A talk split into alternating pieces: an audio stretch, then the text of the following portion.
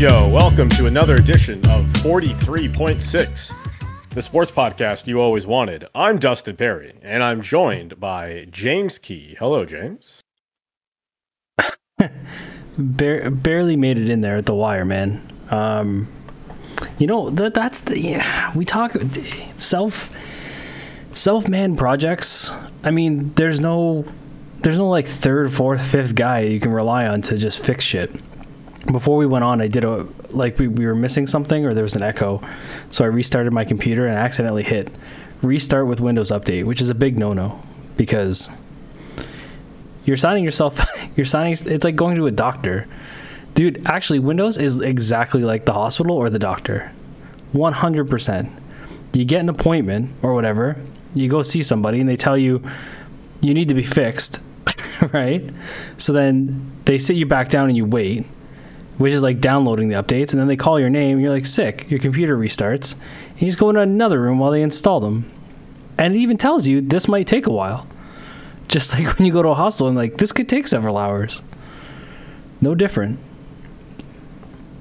Yeah, in our case, it, it ended up being like 40 minutes or something that James was just staring at his computer, just hoping for it to update. And to add another wrinkle into all of that, it's just the two of us today.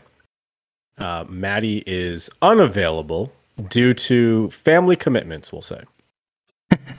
yeah, we'll let him handle that. But if you can read between the lines, you know you know the deal. Family commitments. Yeah.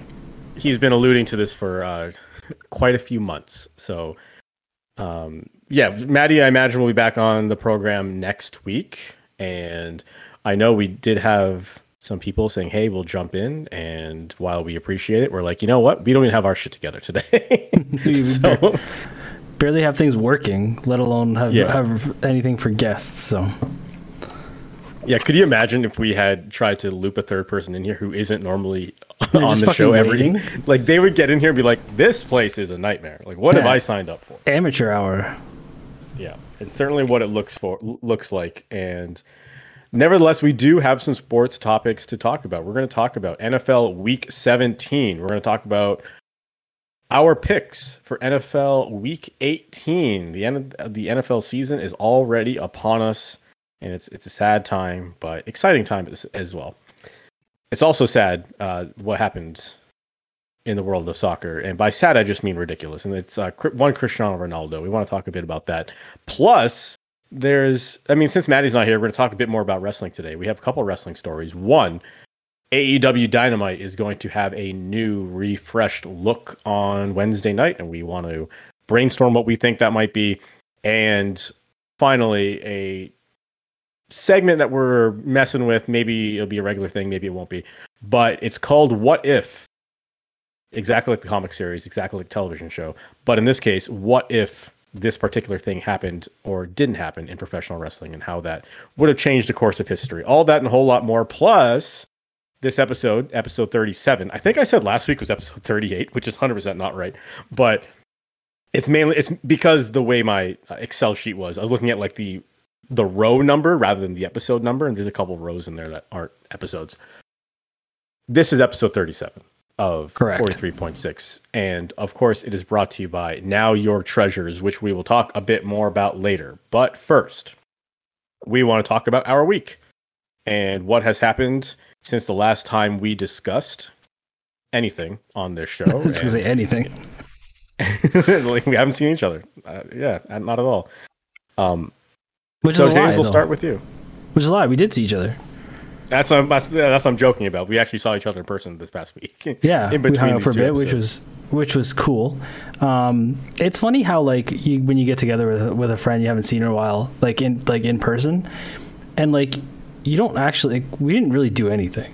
just kind of we just kind of talked and, and caught up and, and laughed about TNA, um, and some of the, the imp- dude the Impact Channel. Okay, so the the Impact channel is the best thing to throw on because it, and I'll give in a weird way I'll give Impact TNA whatever you want to call them credit for this. So if you don't know what he's talking about, there's oh, yeah. if you on Samsung televisions, there is like this free TV app, and one of the apps is a 24/7 Impact Wrestling channel. Yeah, so this is a new thing in entertainment, me formerly being in the entertainment business, um, where, um, I mean, Canada just got Pluto. Um, and what they call this, uh, I forget what they what they call it actually, um, but it's a new, it's it's relatively new. So basically, it's it's linear streaming, so it's not uh, on demand or anything. Um, and you pick your thing like there's a hell's kitchen channel on samsung there's funny or die and it just it plays things with ad, like sometimes with ads uh, sometimes not it depends on what you're watching but um, it's basically just free content that you again you can't choose anything. It just loops or plays one thing after another. So um, it's kind of cool. I think it's a neat option for when you want to just throw something on in the background or even if you're interested in some of these things. But i'll give so what i was saying was i'll give impact credit for this, even though, you know, it, it might be kind of a shot, they give you a little bit of everything. Watching the clips of the matches we saw, I was like, hey, I remember this. This was cool. And it led us down conversations of like, that was cool. This was awesome. But then also they're showing clips and we're like, that was stupid. what the hell was that? You know? I think that's just wrestling in general, though. There's a lot of stuff that's like, oh, yeah, I remember that was cool. And there's a lot of stuff you'll look back and say, "Oh, it's, that was real dumb." I don't know. it's different though because the timeline was compressed, right? Like, and they've gone through so many different like iterations, and that's the thing about the Fed, right? Like, the Fed has kind of always been the Fed, and I mean, it's gone through different coats of paint, but it's never really at the heart of what it is changed. Really, what it is like, it's always been like this is WWE or WWF, right? Like even with the letter change, you, there's it's still it's still the build to WrestleMania. It's still like you know what I mean? Like I feel like Impact has had these different like what are we going to be? We're a six-sided ring company. We're a four-sided ring company. We're anchored by Hogan. We're not a Hogan company. We're indie guys. We're we're Wednesday night pay-per-views. Now we're not. Like it, it's just been so. We're ECW guys. Now we're not. It's so odd we're Global Force Wrestling, and now we're not. Yeah, Global Force Gold, which you know, shout out Max Caster. I know, shout, early shout out, shout out Max Caster for just lighting oh, a man. fire. We can talk about that in the but like, man. Yeah. So okay, I, I the reason, or like, the reason why I think that is with Impact is because WWE, at least for the past you know fifty something years or whatever, they had a constant in Vince McMahon. Yeah. So your booker never changed his ideas adapted and changed, of course, and his vision generally was similar. But the like, voice was kind of a through line. It was the same voice, right? Whereas with with Impact, yeah, you had you had Jeff Jarrett, and then you had Eric Bischoff at one point, and you had Vince Russo as a head writer at one point, and Bruce Pritchard was there at one point, and Jim Cornette was there at one Dutch point, Mantell. And, and Dutch was there, and then it went back to Jarrett, and then it went back to the, Russo, and then the Carters Jarrett, were in charge. And then, and then, yeah, when Dixie took over, then Panda Energy was involved in some way, and Spike TV had like pull in certain things, and and then eventually now with Anthem and Scott D'Amore, so it they've had so many different people writing that show and producing that show that it has changed just based on that solely, and uh, Hulk Hogan too, right?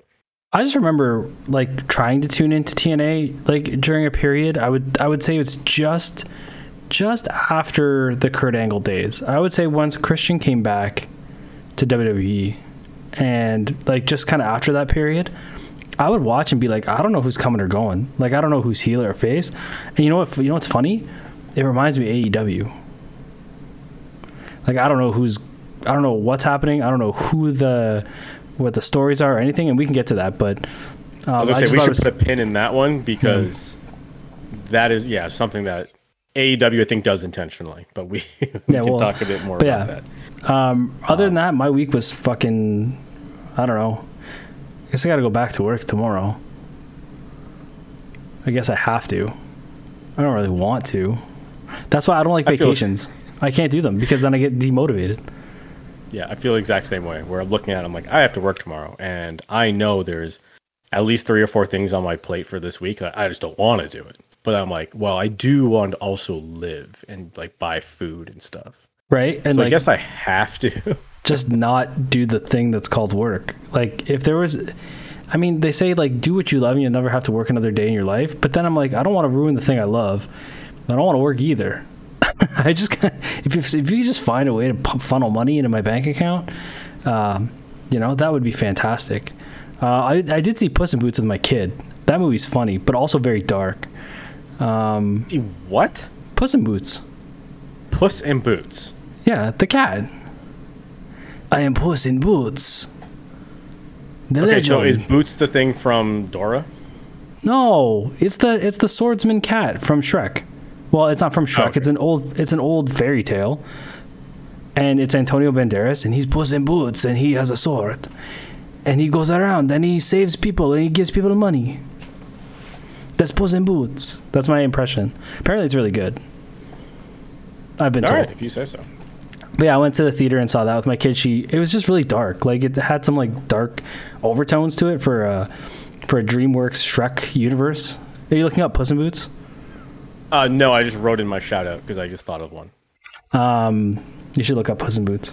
Um, I feel like if I search that, there's going to be like a completely different type of uh, recommendation if I type in Puss. But I will also say that eh, I don't know what web page it was. If I click around here, I might find it pretty quickly. I did.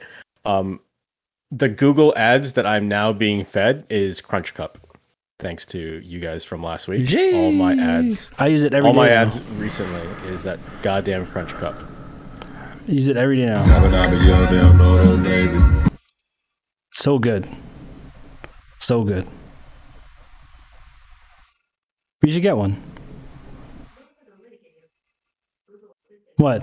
Um, I, I've taken my headphone out and listening because my um my uh I'm trying to say without setting everyone else's off now. My uh, my assistant, my uh, audio assistant that is in my living room is like trying to uh, pick up something that I said. So I um, suppose um, it's because I used the oogle word and then. Oh uh, yeah.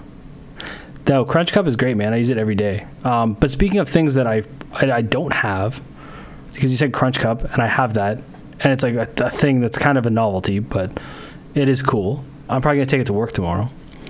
Um, I need your opinion.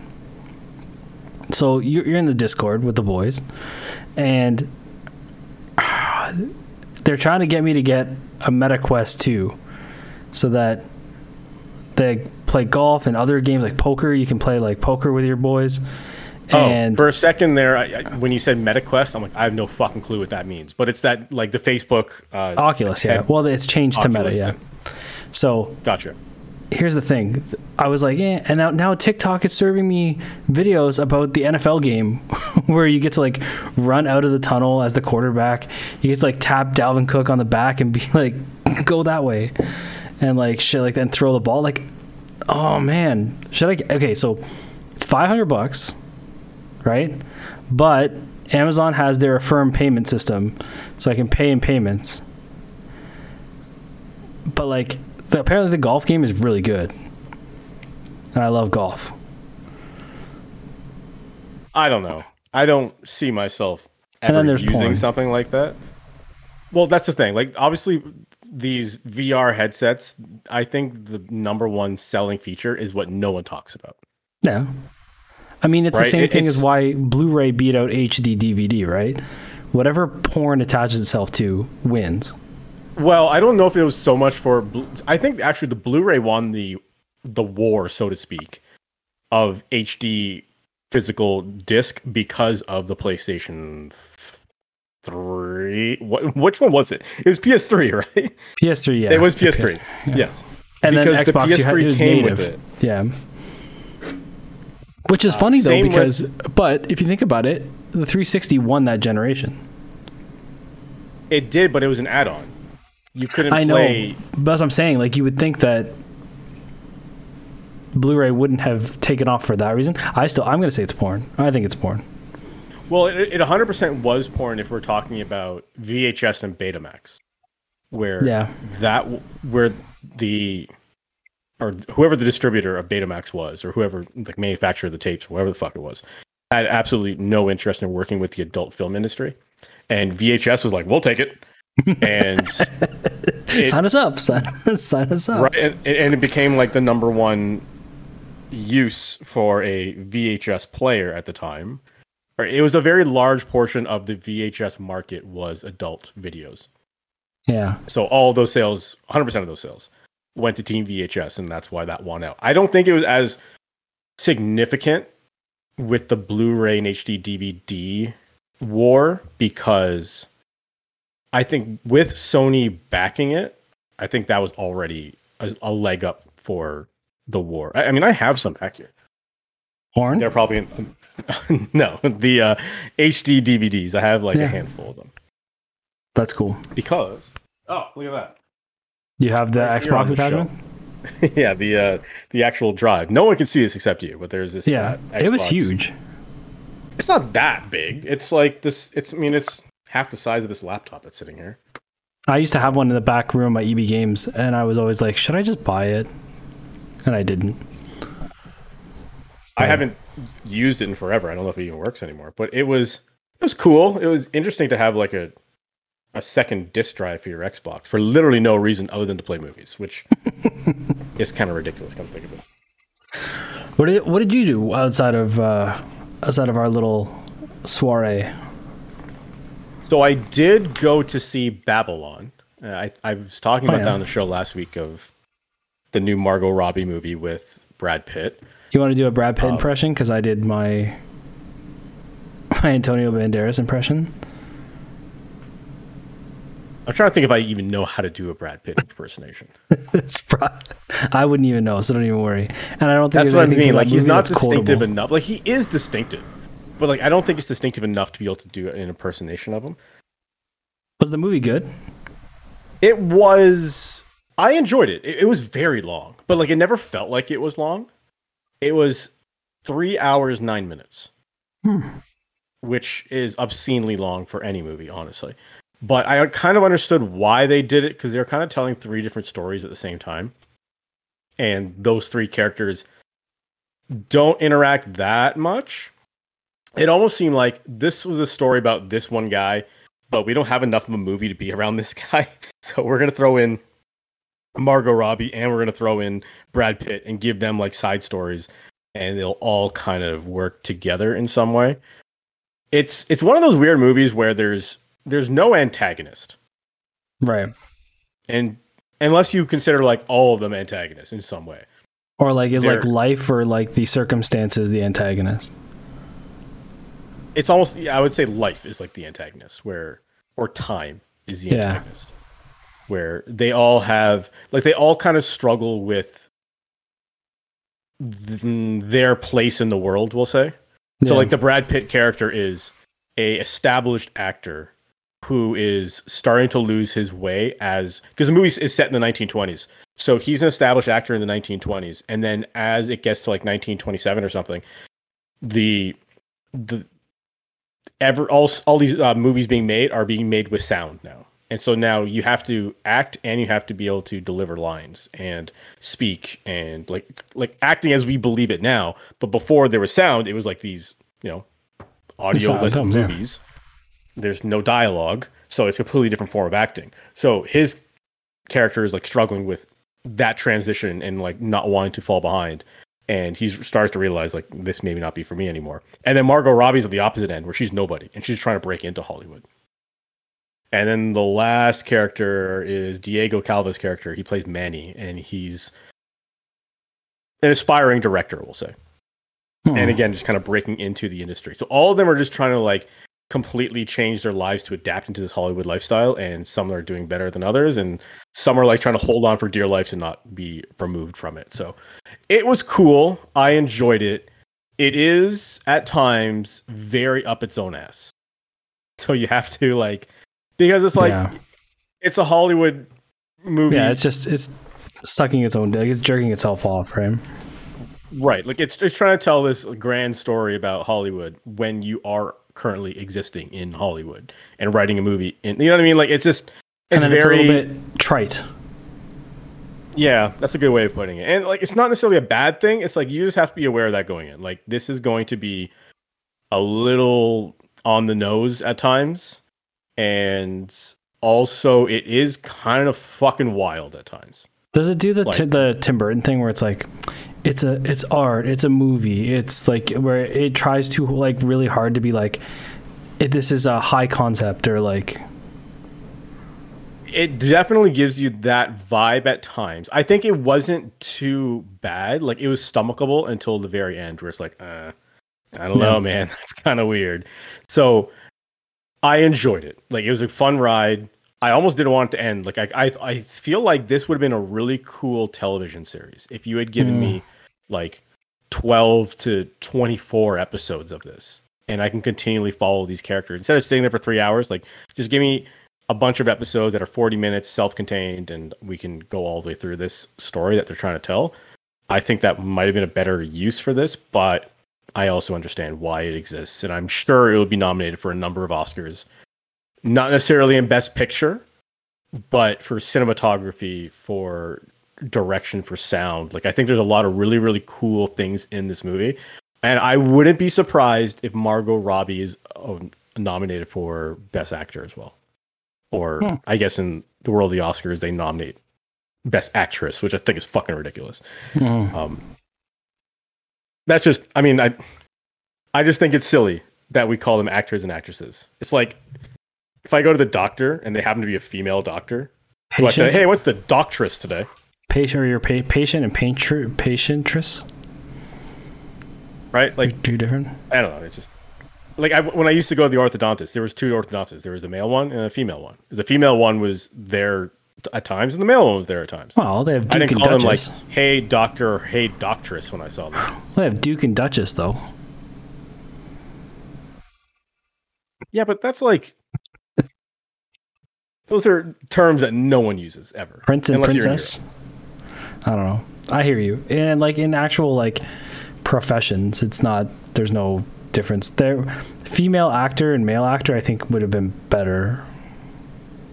Right. You could just say best male actor and best female actor. I don't know. I- Maybe I'm splitting hairs here. I just don't like. I almost feel like the word actress is pejorative. And A little that- bit like uh, stewardess. Right? I don't Yeah. Maybe I'm conflating these things or Eh. making this stuff up, but Nah. maybe if if we know any uh, female actors, they can uh, let us know how they feel about it. But I think it's it's weird to call it that. Anyways, I think Margot Robbie will be nominated. She was incredible in this movie, but that's not necessarily breaking any ground. I think for a long time she has been seen as someone who's really really good at this, but I don't know if she's had a chance to really stand on her own. Because if you think of like some of her more recent movies, like Amsterdam, I loved, but I don't think that's going to be considered for anything no, she was like in the uh, Academy Awards. Wolf of Wall Street. She was in that. Wasn't she in that one with Will Smith? Uh, maybe. I forget I, what it's called. what movie you're talking about, I but like, what it's called. it, but even with Wolf of Wall Street, she wasn't a lead in that movie. Suicide Squad, it was an ensemble cast. Now, Barbie. most people remember Harley Barbie's Quinn in be- Suicide Squad. Barbie's gonna be else. big. Yes. She like and I mean I was going down the list of all her other movies. Like Once Upon a Time in Hollywood again wasn't like that was that was Brad Pitt again, wasn't it? Like, Yeah. that was yeah, that was um again not no, it was Brad Pitt. It was Brad Pitt. Yeah, it was Brad Pitt and Leonardo DiCaprio and Margot Robbie. So again, third billing on that movie and not the lead. And I guess Yeah. technically in Babylon she's not top billing. Top billing be Brad Pitt. But nevertheless, I think she is definitely going to get a lot of credit for this movie, as she should. Well, she'll be top billing in Barbie.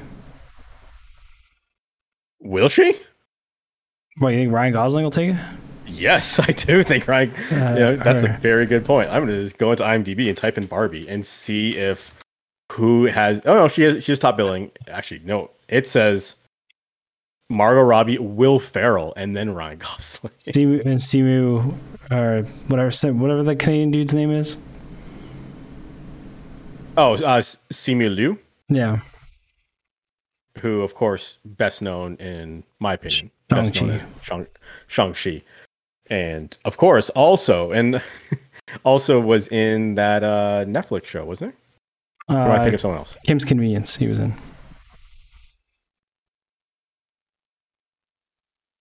Yeah, he was in Kim's Convenience. Okay, never mind. I thought he was in. Was he not in Blockbuster, or am I making that up? Or is that no? That's the other guy.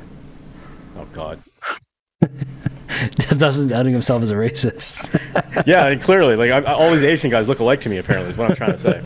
I've never watched Kim's Convenience, so maybe that's Yeah. when I when I heard that he's in Kim's Convenience is when I'm assuming that he was also in Blockbuster. Did you do anything for I New think Year's? that's. I ended up catching a ton of Pokemon on New Year. That's what I did.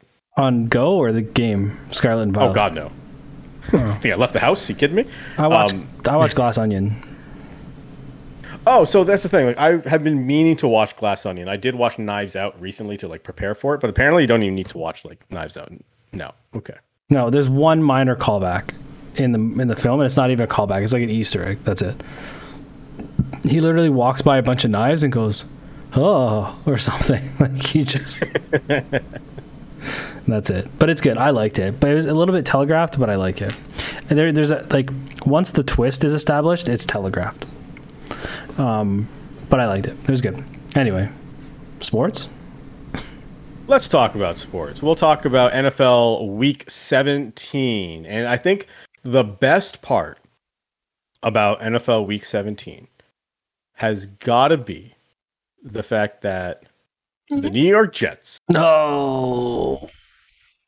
have been eliminated from playoff contention. The Jets had, and almost not only did they were they eliminated, They did it to themselves. they themselves. were eliminated by they are eliminated by Geno Smith. Well, and they did it to themselves because the Pats beat the Dolphins. So yes, they they abs- they had an opportunity to to, to be in a spot. ex- extend the uh, the hope to keep the drive alive. Uh, I watched the game; it was pretty pathetic. Um, and from a from the standpoint of that, they just they have this they have this weakness around the outside. I've talked week over week around the outside of the run.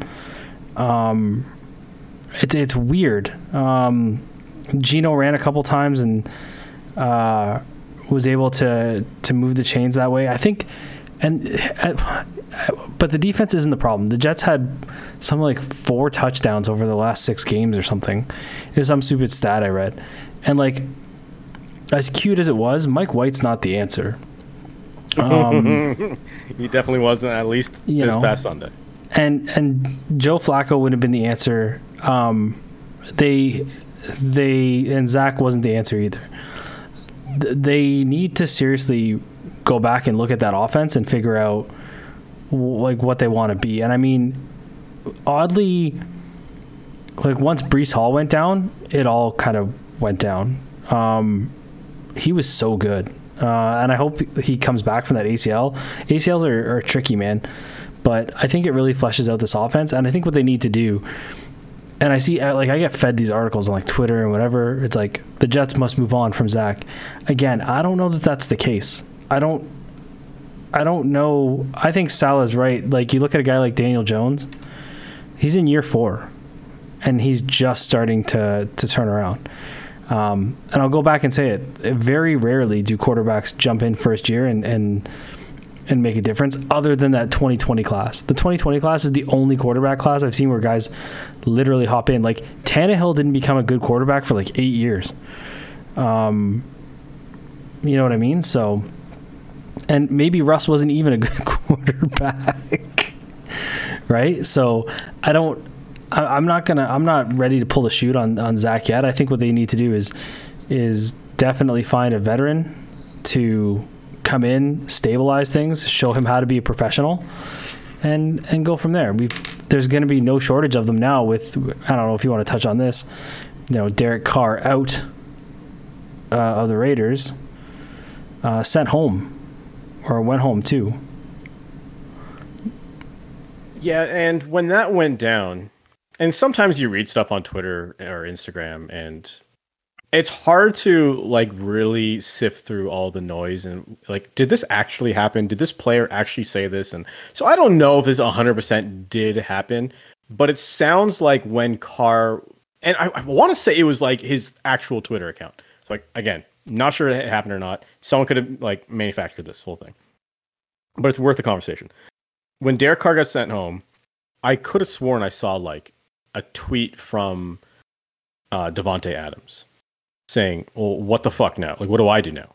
Like he was upset with the fact that Carr was gone. Well, apparently they're boys, right? Like I've Right, Like so- apparently they're best friends.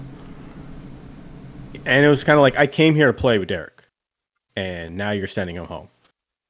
And again, I may have read a tweet that was made up, and the and Davante Adams didn't actually say this, but let's pretend he did. I was thinking to myself as I'm playing in my last place matchup in uh, fantasy football this week, because um, even though you have the most points scored in fantasy football, you can still end the season four and ten, like I did. So as I'm uh, losing the uh, seventh place matchup right now, uh, I was thinking to myself, should I start Davante Adams this week? Because you know Derek Carr's gone. It's it's going to be Stidham in place playing quarterback, and I don't know like if Davante's head's even in there. And I said, you know what? Who cares? like I'm in last place. Who gives shit? And Davante Adams, 153 yards and two touchdowns. like, like okay, it's it's almost like Carr. Okay, so Carr was the problem. Never mind. It's you Um, know what? I- yeah, is he? Like I don't I don't know, man. Like No, no, no I'm, I'm, I'm joking when I say that. Like, Yeah. I, I feel like when these backup quarterbacks come in, smartly so, they don't overthink it sometimes. They're like, who's the best player on this team? Okay, Davante. I'll just keep throwing the ball to Davante, and he's going to make a play. I feel like You know what they do? Maybe they run. They run. They run the things. ball. They run the ball a lot for protection, right? And then they lean on their best players, which I don't think you're oversimplifying it. I think that's that's what they do. I mean, like look at what like look at San Fran.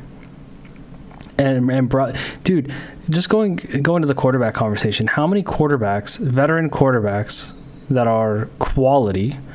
I'm not going to say top tier. I'll say quality. Are they going to be in this offseason? Right? Like San Fran, 100% can like if they want to, they can move on from Jimmy G. Like 100 like they don't between Trey if Trey's healthy and Brock Purdy. So Jimmy G's out there. Then Aaron Rodgers is going to be out there. Tom Brady's going to be out there. If he does if he doesn't retire. Uh, Derek Carr is going to be out there. Lamar Jackson. Lamar Jackson's going to be out there. Right? Like the the carousel of NFL quarterbacks is probably going to be the craziest it's ever been. And the weird thing is, like I said, the Jets are sitting there going, "Hey, but so but so with the Bucks, like think about the Bucks are what 2 years removed from a Super Bowl. You put like I don't know Well- if it's all been Tom Brady this year, but By this coming off season, the Bucks may be the defending Super Bowl champions. they yeah, they did make the playoffs. So They are. They're right there in that. They have officially made. Yeah, they clinched, the yeah. playoffs. I think they did. Yeah, so they are. the division. They are in the playoffs.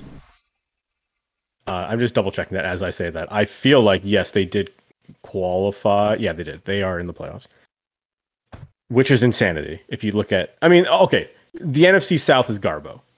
Like they are, Yeah. the, Bucks are a five, uh, an eight and eight team, and the next best team is the Saints, who are seven and nine, who are eliminated, and the Panthers are six and ten. The Falcons are six and ten. So yes, everyone sucks, and would they still be in i mean they would still be in the contention for a wild card spot right now had they not had been in a shade division and you know And- won the shade division so yeah. still a playoff team And let me let me let me walk this back too.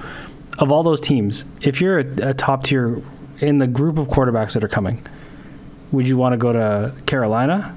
Who are you going to play with in Carolina? Nobody. Do you want to go to Indianapolis? I want to go to Indianapolis. Right? Like I feel like the Jets actually have the ability to attract somebody, which is rare for this team. But there's there's pieces here, and I think Saleh is getting a lot of respect as a head coach, which is great. So and Joe Douglas has done a great job as as GM. Um, I think the draft will be telling for them though. I mean, they're gonna have a mid round pick, so I don't know. We'll see who we'll see what what that entails. I don't know. I'm bummed, man. There was so much hope. They were seven and four, they're eight and seven.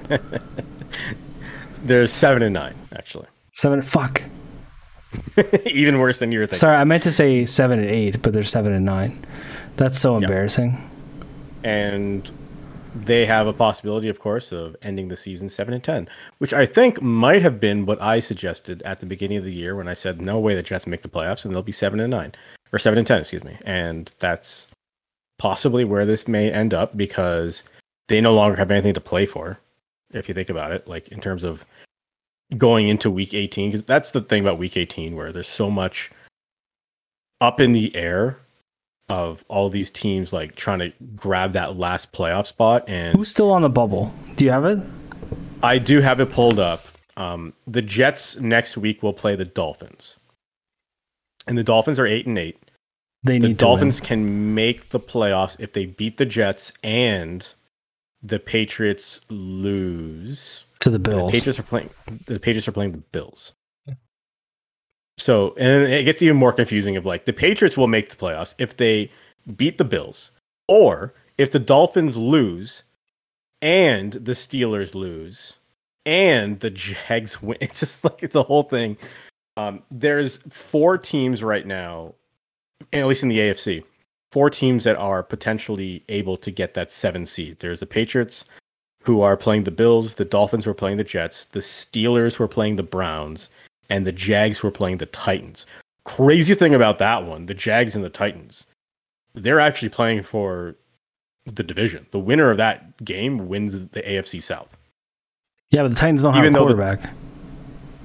The Titans are using their third string quarterback. I forgot the dude's name already, but they've already oh Dobbs is his name. I don't know who the fuck Dobbs is, but Dobbs is starting in the AFC South title game essentially. so the Jags are I find it crazy that the Steelers are still in contention. the Steelers are still in contention, and that's because they did beat the Baltimore Ravens on Sunday night. And anytime those two teams play, you know it's going to be a battle. And the Ravens have just been spinning their wheels all season. It's it's ridiculous. If you look back at every loss that the Ravens have had this year, they were leading in the fourth quarter. Like the Ravens have been horrendous in the their secondary specifically has been horrendous in the second half of uh, these football games. And man, if they even just had Dude, the fact the a Ravens slightly record, better secondary, the Ravens record is is they they deserve credit for what they've been able to accomplish with nothing, and like Yeah. with even without Lamar at times, like nothing. Um, without Lamar at times and without Mark Andrews at times, like they have, like their two biggest weapons have been missing at times throughout the season. And I know all teams go through that, but the Ravens specifically because they didn't Behind really them, have many nothing. weapons to go into the I was gonna season. say yeah. After that, though, after those two, there's there's not a whole hell of a lot. Um. Yeah, man, the steel like I remember laughing at the Steelers being like, "Okay, what are you gonna do? Start Pickett or Trubisky?" And now look at them, holy shit! But I mean, the and then when they lost Juju, right? Yeah, it, it didn't seem to matter because Juju's been almost invisible in Kansas City. It's so weird, man. Um, but good on the Steelers.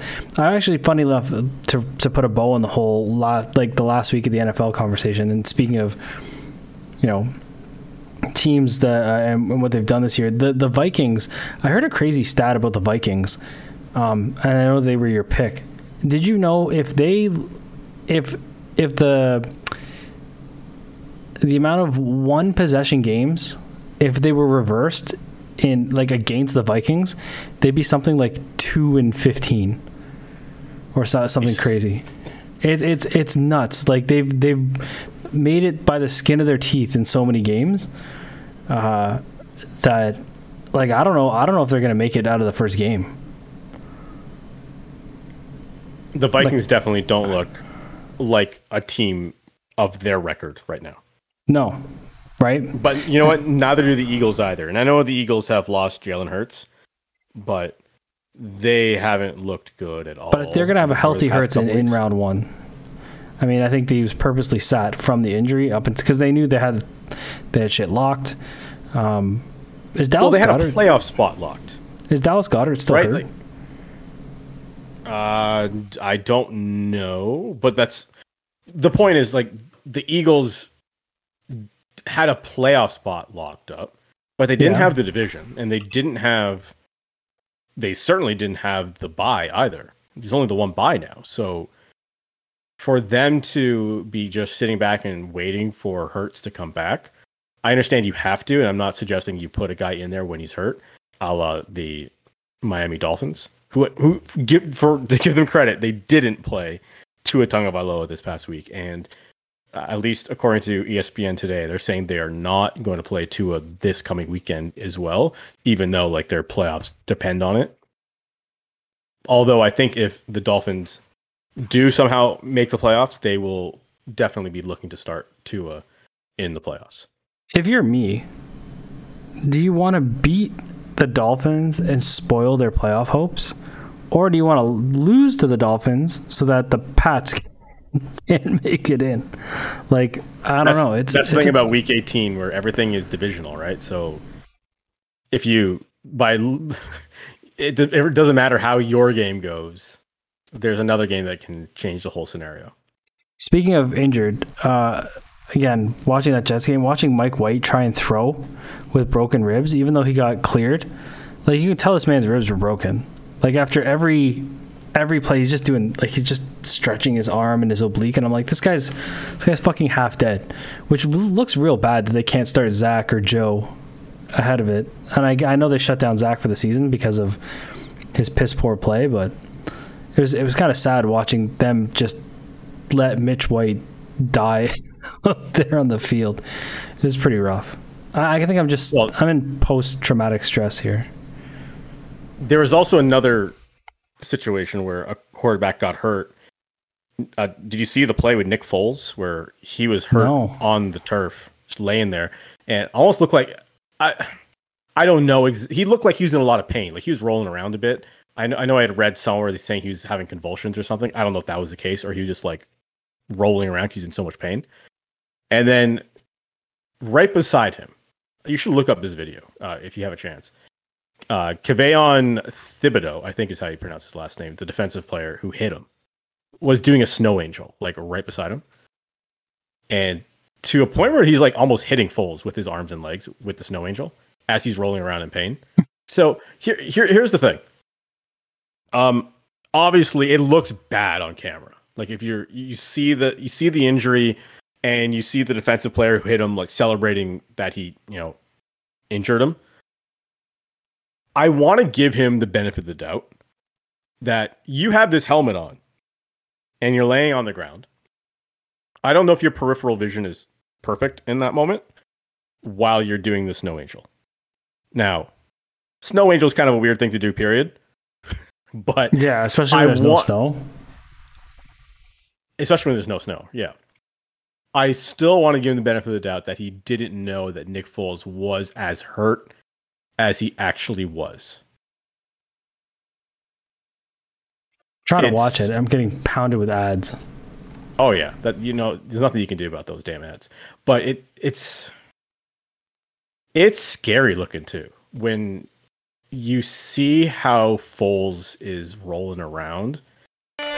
It's oh, oh I, that when your ads you. yeah, I don't know why that was playing. Oh, because I'm sending it to you. Okay, my bad. It looks really bad. Like I don't, I don't know what's happening to Nick Foles in that moment, but he looks like he's in a lot of pain. I just muted the video so I can watch it. On YouTube, I have significantly shorter ads than ESPN or TSN, which is like embarrassing. Like no one's gonna watch your site, you fucking morons. Oh yeah, there's so many times where I go to TSN and I click on a video Oof. and it's like playing ad one through six. I'm like, nope. I will I will go to Barstool Sports. I will find somewhere else to watch this video and instead of trying to support this stupid Bell Media bullshit. Yeah, that looks pretty bad by the way. Did they say what Nick Foles' injury was? I was reading somewhere that he has a rib injury, but I don't know to what extent. Also, I didn't know like he was even on the. I didn't know he was on the. The uh, Colts.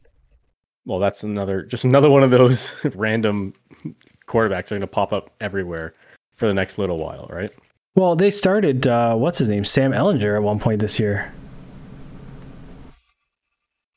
I feel like the Colts have had a few different starting quarterbacks this year, just like a lot of other teams that are just trying to get through this 18 week schedule. That you know what? Also maybe worth discussing at some point once we get a bit more sample size.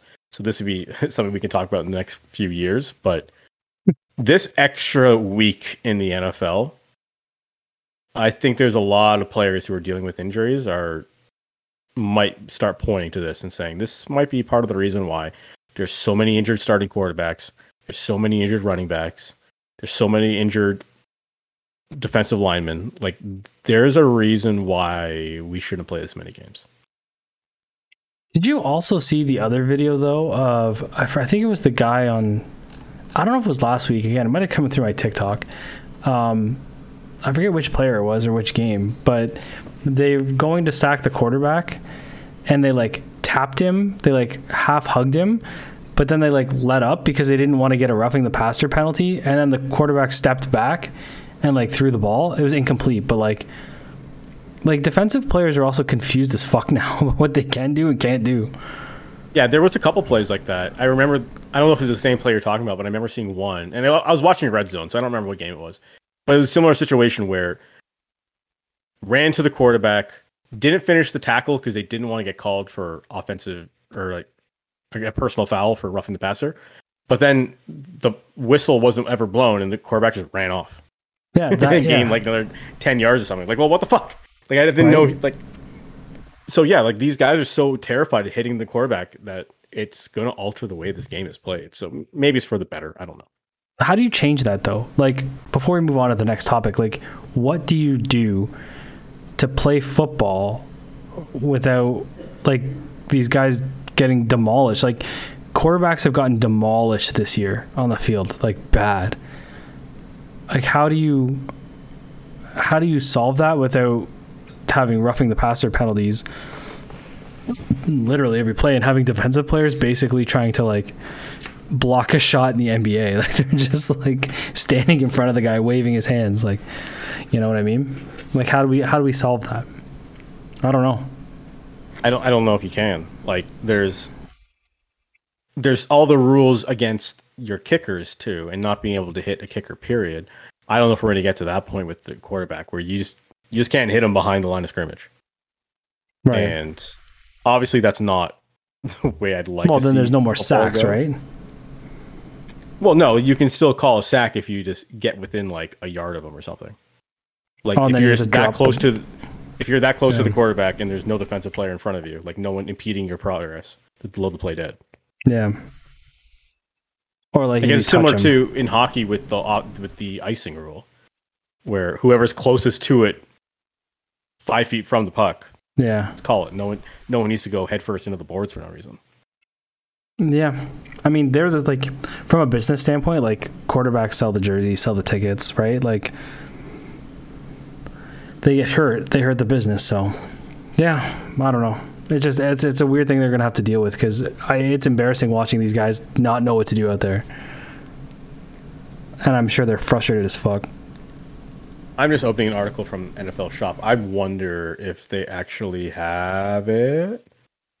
It says no. So this is from November 2022. number one selling jersey was Josh Allen. Yeah.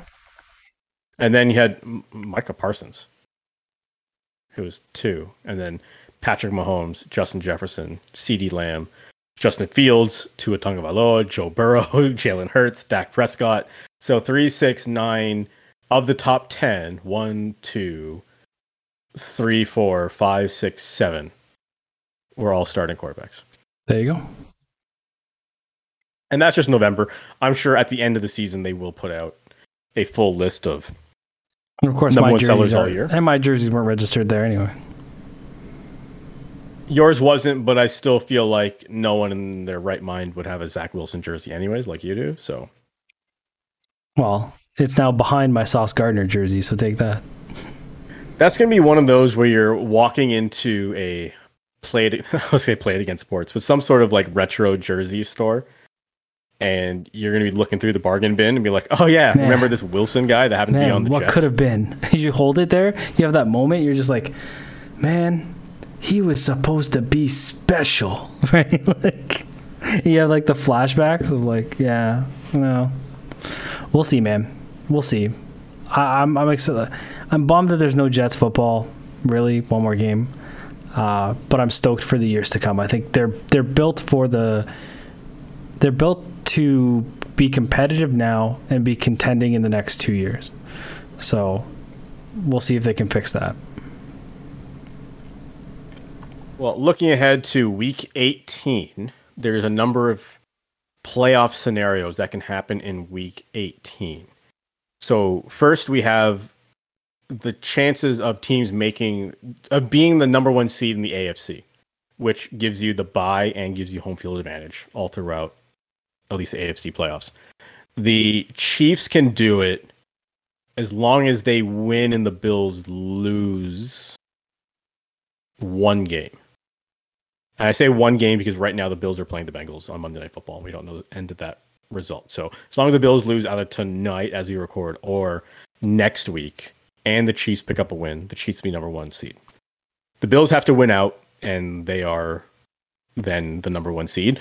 Although if they happen to win tonight, but the Chiefs lose on Sunday, they also so there's a bunch of options there for the Bills to to make it. The Bengals need to win tonight and Sunday, and they play the the Steelers on Sunday, so absolutely should be uh, Steelers on Sunday. No, they play the Ravens on Sunday, so that's gonna be a dogfight as well. So who the Bengals will have a chance as well. Guess what I'm trying to say. Then the interesting one, the AFC South title, is on the line. we have the Jags and the Titans. Somehow the Titans with a seven and nine record have a chance with a sub 500 record to win this division and go to the playoffs, and essentially get their teeth kicked in by whoever wins the the two seed of the AFC. Then the wild card. We talked about this briefly, but the Patriots, the Dolphins, the Steelers, and the Jags technically because if the Jags lose to the Titans and thus lose the South title, they still would have an 8 and 9 record, which would mean they would need the Dolphins, Patriots, and Steelers to all lose, and then they would get it. So you're like the Charlie really Day just with the with the red string, and you're like galaxy yeah. brain.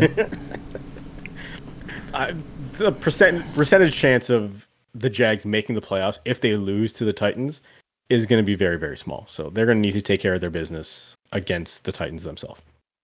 Then over in the NFC, the Eagles, who've had a chance to clinch this for a number of weeks now, will clinch if they win or tie the Giants. The Giants don't really have anything to play for anymore. They've already made the playoffs. They're probably not going to get much higher in the standings, anyways. So they should win that game. Even if they don't win that game, if the Cowboys lose or tie the Commanders, they'll still get the first seed. Or if the 49ers lose or tie the Cardinals. A lot happening there right now. 49ers will clinch the number one seed if they beat the Cardinals and the Eagles lose. Whole lot going on there. The the NSL NFC East is still being decided between the Eagles and Cowboys, so whoever has the better record at the end of that one. Then the wild card spot, it's Fortunately, only three teams who are fighting for this one. The Packers, the Lions, and the Seahawks are all eight and eight right now. Packers, if they beat the Lions, they're in. Done. Doesn't matter. Seahawks don't matter.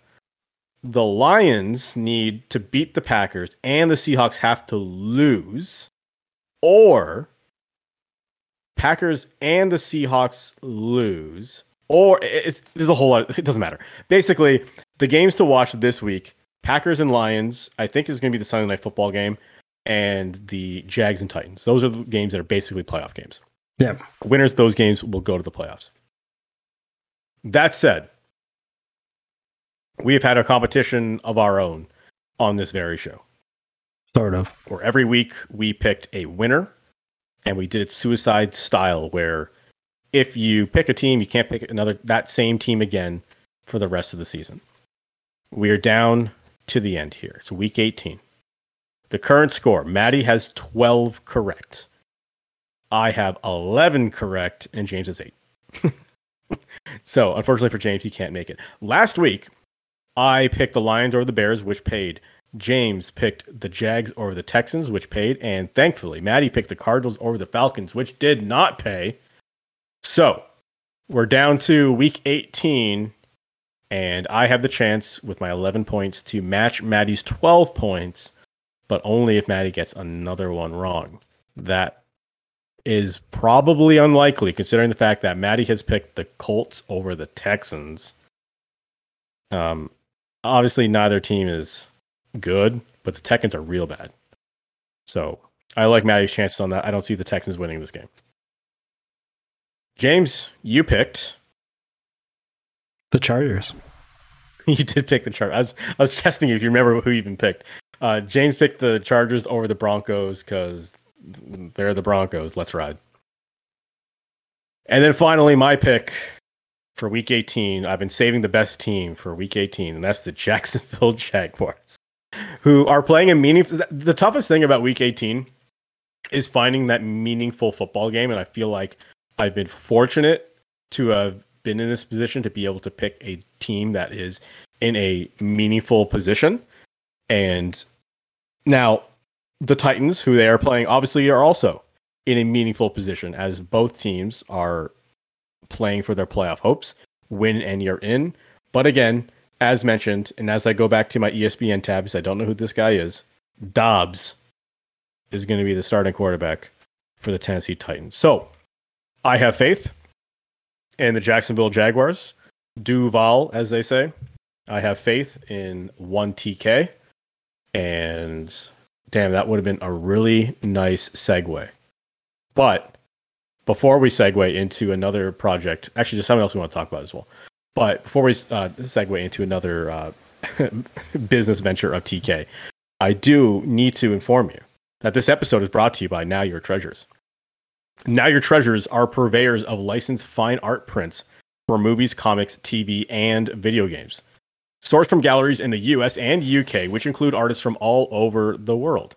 Visit Now Your Treasures on Instagram and send a DM 43.6 to receive 43% off any order. All orders are shipped with tracking and complimentary insurance. View the entire ever expanding inventory at nowyourtreasures.ca or .com. That's N O W Y O U R T R E A S U R E S dot .ca or .com. And remember, before you do that, go to Now Your Treasures on Instagram. Send them a DM, 43.6, and you'll receive 43% off any order. Someone who's uh, not getting 43% off anything Oh, wait, is, quickly uh, before before we move on. Oh, uh, oh, oh, oh, The Bills game. There was a scary sight in the Bills game. Uh, defensive player Damar Hamlin made a tackle, and he collapsed on the field, and they had to suspend play. So, um, because they were like some of the Bills players were in tears, holding hand, like hugging each other. Like it looks bad. Um, he makes a tackle. Uh, he, he, tackled Tee Higgins, and it looks like he hits him like right in the chest. Um, and then Hamlin stands up and then just collapses. So uh, I know we were talking about injuries, but positive vibes out there for this dude. It, it doesn't look. It's not a fun watch. So I feel like we've seen a lot of really ugly things in this football season. Yeah, so that's. I'm just looking at some tweets as they come up now. It says, "I'm told Damar Hamlin has a pulse, but he's not breathing on his own. He's being transported to the UC. I'm not sure what UC means uh, needed AED and CPR on the field. That's crazy.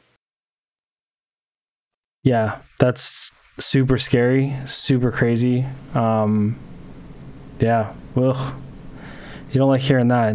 Um, not breathing and, on your own, uh, but a pulse. Yeah, so Jerry Lawler tweets. It's like, I'd be willing to bet that, and again, this is medical speculation from a uh, professional wrestler, but right. Jerry Lawler says, I would be willing to bet that Damar Hamlin has suffered a cardiac arrest from the blunt trauma of, of that blow to his chest. I know what it is like from experience. So, if you recall the story where Jerry Lawler had a cardiac arrest during an episode of Monday Night Raw and had to be revived, like he, like his heart stopped during yeah. an episode of Monday Night Raw while he's at the broadcast booth. So he knows what he's talking about in terms of like he's been through a similar situation, but I mean, well, that speculation direct, obviously based on direct contact to the chest will do that, right? Like, which is why, like, I was reading another chat I'm in, um, because that's where I saw it, and somebody said, like, that's why chops are fucking stupid in wrestling. Like, Yeah. you're you're fucking throwing a guy right at the chest, and like that's that's your that's the that's the reactor core, man. Like that's where it all goes down. I don't. I feel like that's a that's a bad move. So anyway, you know, I know. Like, listen, I'm out there. The thoughts and prayers can be kind of bullshit sometimes, even as a as a somewhat Christian man myself. But man, like I said, positive vibes and, and good energy over to Damar Hamlin. Hopefully he's okay. Damn. I, yeah, I'm just watching the video now and like that's scary, man. Yeah, very scary. And we're we were talking about it like similarly in terms of quarterbacks and how you make this game safer. But inherently this game is not safe.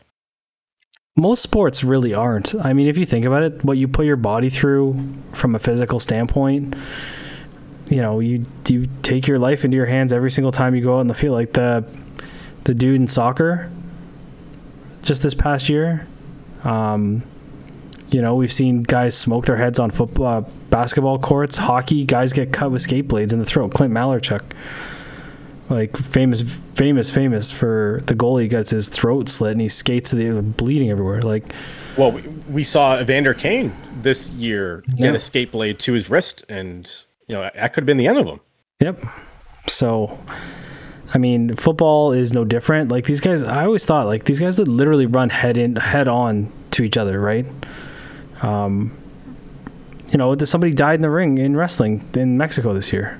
Um, it's just there's so much that can go wrong in any kind of this stuff. So, yeah, I don't know, man. It's crazy.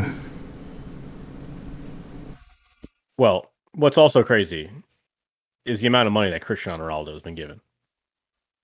So we had talked about this a few weeks ago on the show because it was being reported that he was considering playing in Saudi Arabia and the amount of money that he was going to get is just I know like athletes in general are paid like and so much money that we would never see or comprehend that much money in our life. Like just to comprehend that much money, I don't think our brains are able to do it. That's how much money we're talking about here. Um, so the reason why I'm bringing this up again is, is a couple of things. One, it was made official this week where he took a picture with some guy. I don't know who the fuck he was. Doesn't matter who he was, but he took a picture holding the jersey that he's going to be wearing over the next couple of years as he signs this new deal with the Saudi Arabia team, Al Nasser. Nassar. I don't know if I'm saying that right. Whatever. Um, 173 million euros a year. 170 so I'm just going to go to Google here and we're just going to type in euro to USD because CAD would be ridiculous. What did I say? 173 million? That was two twenty four. It's 184 US Oh, I was probably doing Per year. Canadian. per year. So that's a, that's a lot of money. Yeah, that's crazy. Okay, think- so I was thinking about this earlier. Like Russell Wilson's contract in its entirety is 250 million. and he's getting about that per year.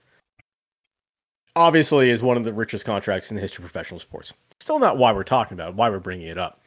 Um, it's does it seem a tad hypocritical to you? Do you remember that press conference?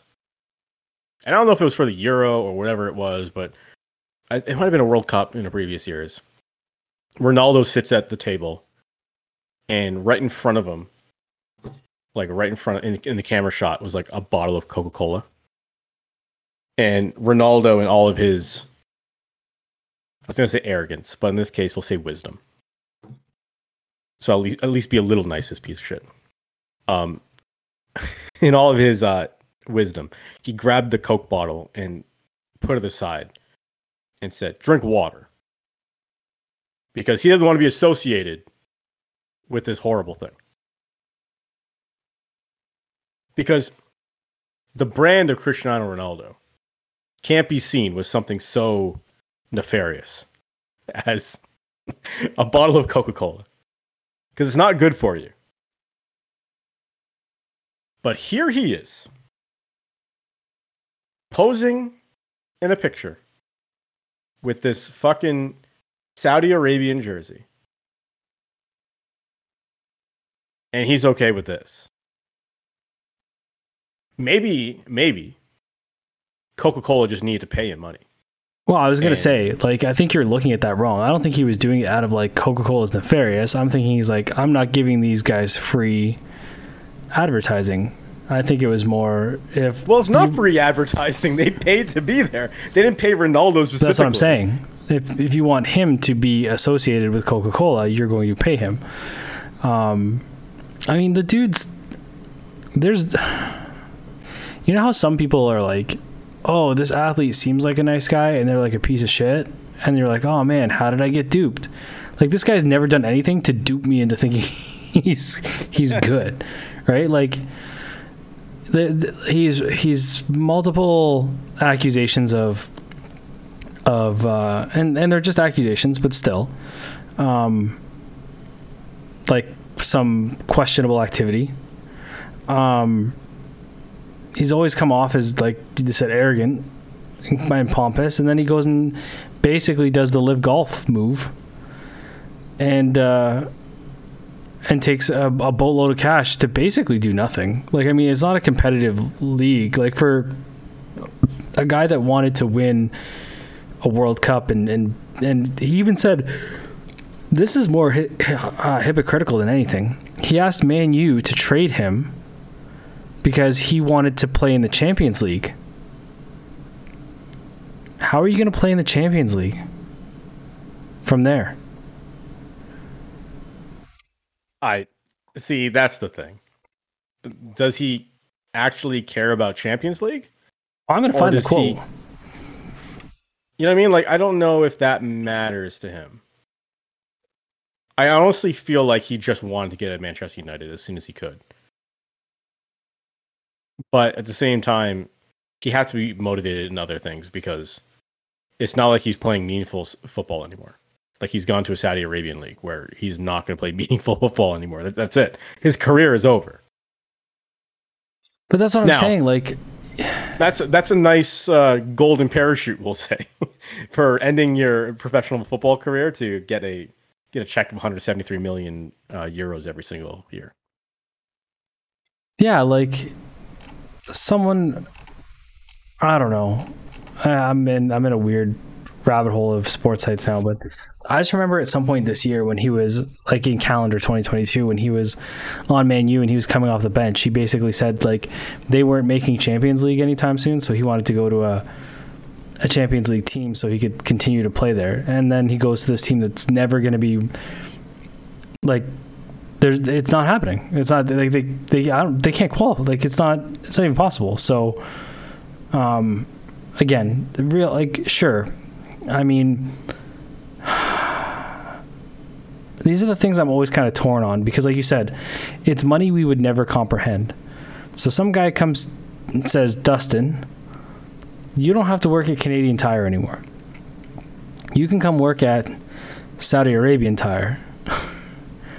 and we'll pay you uh, I don't know hundred times what you make now. And you don't even have to work that hard. You don't have to do it. You just kind of have to show up and tell everybody how good Saudi Arabian Tire is. And then you can go home. And you only got to do it for a few years. That's what I'm saying. Well, he fuck. He only has to do it really for one. I'm pretty sure if he was like, "Yeah, I'm gonna retire," they'd be like, "All right." Yeah, but the, there there's a Because it's not like, they, dude, it's not like they can kill Cristiano Ronaldo. Like that. Like I'm pretty sure that's where the line gets drawn as to like, wow, like these guys fucked up. Like journalist, okay, sure. Uh, and I don't mean that like dismissively. I'm saying they can get away with that. They can't. They couldn't get away with being like, oh, you want to leave? You're not leaving. Like that wouldn't be possible. Like this isn't Brittney Griner, right? Like th- it's not possible. So if he wanted to leave after the first year, he could. Sure. But the difference between, I mean, there's many differences between me and Cristiano Ronaldo. But in this particular situation, um, Ronaldo has a lot of money. Yeah.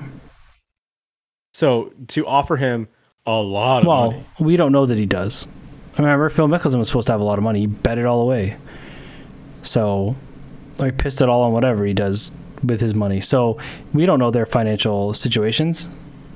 Like, he, but I feel like he could just sign an endorsement deal and make it all go away. Like, he could just, he again, he could be like, "Hey, Coca Cola, come over here," right? So, yeah, I don't know. I don't like. I don't agree with it. It's just, again, it, it it's the same argument people have with Live. Like Live has no history, nothing to actually play for. It's literally just money. So according to Forbes, it looks like prior to the signing, Cristiano Ronaldo's net worth was 115 million. That's what I'm saying, right? And now now after the signing, his net worth is 490 million. That's what I'm saying. Like 150 million is a lot, but he's making more than that. He's making more than his net worth in year one. Well, his net worth will account for what he's due in the future. I believe that's how that works. So, yes, he has effectively quadrupled his net worth. Which, but what I'm saying is, like, when you have that much money, But that includes assets, again, right? hun- And everything. So like I know what you're saying. It's a lot of money, but in that circle, he doesn't sound that rich. Oh no, from like in terms of Saudi Arabian princes, like that's, no, I mean in the, in the circle of professional sports. If his net worth is, I guess, like his net worth doesn't include what he has in the bank, does it? I, I mean, I think it would. How do they calculate that? I don't know. Uh, Well, they know what his salary is. Yeah, I guess. I just it seems like that's not a uh, like you think about actors, uh, like both male and female. Um, you think about um, you know businessmen, owners of teams, like the circles that he probably runs with. Like for being the most followed guy on Instagram or whatever, that doesn't sound like for as much for as elevated he, as he is as a personality. 115 million doesn't sound like a lot. Do you know what I mean? I suppose, but think of what whatever your net worth is, Uh, and 50 now bucks. quadruple it. Yeah, So like fifty bucks, and now quadruple it. Yeah, Is that worth? bucks. Is that worth it to you? Probably not. No. I but different money does different things, right? And I think that's that's what it boils down to. Again, I'm not I'm not condoning any of this. It just it's real fucking Again, it just boils down to just the dollar. Like there's no other reason. And that that in and of itself feels kind of grimy. But I guess sports is a business and I mean, are you gonna are you gonna not play games by the Saudi Arabian game studio that like owns THQ Nordic now or whatever? Is they own THQ Nordic? What what's that what's that uh, studio called? What Saudi Arabia? I didn't even know Saudi Arabia owned THQ Nordic. No, they own a they own a big they own like a an overarching um like investment firm that owns it. Um Uh, I think I found it, but I, I had to click on the article. Um, yeah, I have no idea. man, I'll I'll figure it out. I don't know. It's like an investment Savvy, firm. Savvy Gaming Groups? No, No. it's the worst radio. Anyways, um, the other thing that came from this Ronaldo thing, and it's it's been, I I posted this in our Discord, and I wanted to talk about this. Oh, But you're sorry. Wait, you're, you're right. You're right. Savvy Gaming Group is the Saudi public investment fund. They bought um, uh, they bought a bunch of studios. A bunch of studios. And I don't um, yeah, uh, Embracer. They own part of don't- I don't know Embracer. who Embracer is. Oh, you have to look it up. I have But no they- idea what that is. So, in any event, also what came about from this, there was a tweet by someone. It doesn't matter because it ended up being a lie, anyways. But I thought it was pretty funny. It said apparently this guy, and it shows a picture of some guy who plays for uh, this new team that Ronaldo's going to. Apparently, this guy didn't want to give his number seven shirt to Ronaldo, so the club terminated his contract. so it ended up not being true. This guy, Possibly this is how little people. Possibly. This is how little people know about the Saudi Arabian soccer league, where someone can make a tweet like this and it can get like hundreds of thousands of uh, retweets and comments and likes, but no one really knows that this motherfucker still plays on the team. he wasn't released. He got a new number like back in November. It's like, what? What are you guys talking about? So, I was just, I was thinking to myself like, because this happens a lot in sports a new guy comes in and they've been using you know whatever number for however long and someone on the new team or their new team is already wearing this jersey what do you do to get the number from them? And we've heard all sorts of stories of guys like oh i bought him a dinner and we he gave me the number or he just graciously gave me the number or i paid you know $50000 to a, a charity their choosing to get this number. Is there a number that you used at one point where you said, "Oh man, this is my number, and I'm going to stick this number with stick with this number the entire time I'm playing"? I rotated between three numbers. I rotated between 14, 17, and 42. Those are my numbers. Forty-two. Jackie Robinson and Tyler Bozak. So th- that's that's really funny because okay, so I used to have this lottery ticket. Well, I used to play the lottery lottery semi regularly. I wouldn't say very regularly. And anytime I did, I would pick the same numbers, which I've since discontinued doing. But it would always be like Toronto sports athletes jersey numbers. So if I remember correctly, it was seven for Lowry, and then it used to be twelve for Alomar until Alomar got in trouble so I stopped using 12. Um, after that was 13, obviously for Mats Sundin, 15 for Vince Carter. Uh, I think I had 29 Joe Carter, 32 Roy Halladay, 41 Pat Hentgen. That's seven. I'm probably missing like, whoever I replaced Alomar with. It might have been Delgado, who I think were 25. So that's like the numbers that always stuck out to me and why I picked those numbers. But I think it's such an important part of branding in professional sports is your jersey number. And there are so many numbers that I see sometimes where I'm like, what the fuck are you doing? Like this is an identity that you can own. But and that's what always drove me nuts about that certain era of the Toronto Maple Leafs. Like you mentioned, uh, Tyler Bozak was number 42. And why the fuck was Tyler Bozak 42? You know why? Because Brian Burke was like, oh, you? All right, you get 41. You get 42. You get 43. You get 40. And like, that's how the numbers were given out. That's why Nazem Kadri was rolling around with a fucking 43 jersey. If Nazem Kadri was allowed to wear a number he wanted to wear, he would have been 91 or he would have been 19 or I don't know what numbers Kadri currently wearing. I'll look it up in a second, but I guarantee you it's not I'm pretty sure it's he was not 91 number in 43. Yeah. Yeah, that's weird, man. Yeah, I'm pretty sure he was 91 in London. But yeah, I always rotated between those Oh, three. he was, yeah, he was definitely 91 in London. He was 91 in uh, Colorado as well. I'm just trying to look at what his Calgary number is. I probably could just look up Calgary Flames.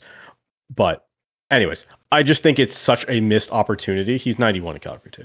It's a missed opportunity for all these guys to not pick a number that is going to be marketable for you. Now, don't get me wrong. There are certain things that I think are a little weird. Like 91 I get because everyone started doing that after Crosby did 87. Crosby was patient zero of using your birth year as your jersey number. Eventually that's going to stop because I- I'm sure 98 I mean we're past that at this point, right? Like 98 babies have got to be in the NHL at this point and no one can use 99, so I guess they could go back to 01 or whatever. But I like the idea of like how the NFL does it, where you are number one through twelve is a quarterback. Number thirteen through whatever you're like, you know what I mean? Like positionally, you have to wear this type of number. I know that does remove a bit of personality from the numbers and literally uh, going against what I'm trying to say here, but at least it has like function. Like Doesn't you're not Josh just, Allen wear 17. Yeah, I don't know exactly what the the numbers are, but like there oh. are a certain set of numbers where you're allowed to wear. That's why they always say like when they bring in an extra eligible receiver, they'll say 74 is eligible because typically a, a, a referee would look at a 70 number and say, well, you can't catch a pass. Like you're a lineman, clearly. Yeah, but I think, I think that's it's different for football because 400 players and having guys argue over numbers would be impossible. Um, I think it's different on a hockey team or a basketball team. I always found it weird that in basketball you could be zero, but you can't be in hockey, or maybe you can.